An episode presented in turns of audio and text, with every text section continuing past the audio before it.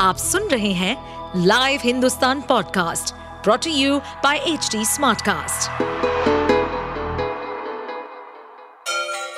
Ganga किनारे बसे राज्य उत्तर प्रदेश की खबरें पॉडकास्ट में आपका स्वागत है इस पॉडकास्ट में हम सुनेंगे छोटे शहर इटावा से लेकर राजधानी लखनऊ, चमड़े के शहर कानपुर और राम की नगरी अयोध्या जैसे सभी शहरों से जुड़ी राजनीति, विकास, मनोरंजन दल बदल फरेब और अपराध जगत की सभी खबरें देवरिया हत्याकांड में मारे गए पूर्व जिला पंचायत सदस्य प्रेम यादव के घर पर राजस्व टीम पहुँची।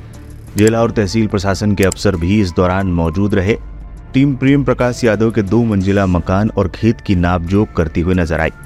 राजस्व टीम इस बात की जाँच कर रही है कि क्या प्रेम और उसके परिवार के नाम उतनी जमीनें हैं जितने मौके पर उसने कब्जा कर रखे हैं।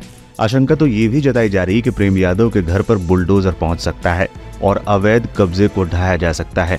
गाँव में इसे लेकर कोई विवाद न हो, इसे देखते हुए पीएससी और भारी संख्या में पुलिस फोर्स तैनात कर दी गई है। अवैध कब्जे के मुद्दे को देवरिया सदर विधायक शलमणि त्रिपाठी ने भी उठाया था। उन्होंने ट्वीट कर लिखा था कि दबंग पूर्व जिला पंचायत सदस्य प्रेम यादव का घर ग्राम समाज की ज़मीन पर बना हुआ है, जबकि प्रशासन आज तक कार्रवाई के बजाय आँखें मूंदे हुए है। शलमणि त्रिपाठी ने ट्वीट करते हुए लिखा माननीय मुख्यमंत्री जी एवं उत्तर प्रदेश शासन से अनुरोध किया है कि देवरिया, फतेहपुर में अविलंब भूमि की पैमाइश कराई जाए। यह स्पष्ट हो जाएगा कि कौन भूमाफिया था और कौन निर्बल। विशेष तौर पर ग्राम सभा, खलियान एवं मानस इंटर कॉलेज पर हुए कब्जे की पैमाइश के निर्देश दिए जाए। पैमाइश की रिपोर्ट के आधार पर भूमाफिया पर कार्रवाई की जाए। मुझे पूरा भरोसा है कि माननीय मुख्यमंत्री जी के निर्देश पर जल्द ही ये कार्रवाई शुरू होगी। इंसाफ ज़रूर होगा। इधर गोरखपुर मेडिकल कॉलेज में अनमोल दुबे की हालत भी स्थिर बनी हुई है। मुख्यमंत्री जी के निर्देश पर शासन ने बेहतर चिकित्सा के इंतज़ाम किए हैं। आप सभी की प्रार्थना की दरकार है। इधर हत्याकांड में सत्यप्रकाश दुबे का बड़ा बेटा सत्रह साल का दिवेश सामने आया। वारदात के वक्त दिवेश घर पर नहीं था।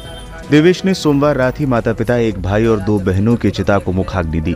इसके बाद पुलिस सुरक्षा में कैमरे में आकर बातचीत की। कहा, जैसे मेरा परिवार खत्म हुआ, वैसे हत्यारों का परिवार भी बचना नहीं चाहिए। उनको भी फांसी होनी चाहिए।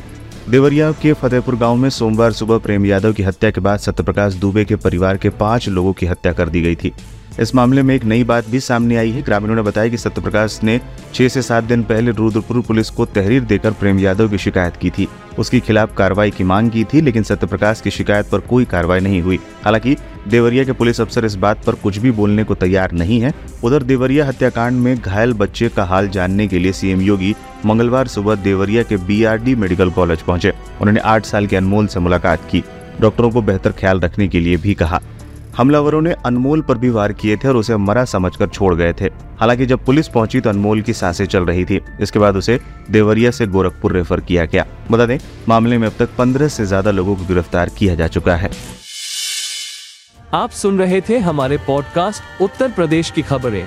ऐसे ही अपराध जगत से जुड़ी, चुनौतियों से भरी राजनीति और विकास की खबरों जैसी अन्य जानकारी के लिए सुनते रहिए हमारे इस पॉडकास्ट को। इस पॉडकास्ट पर अपडेटेड रहने के लिए हमें फॉलो करें एट एच डी हम सारे मेजर सोशल मीडिया प्लेटफॉर्म पर मौजूद हैं।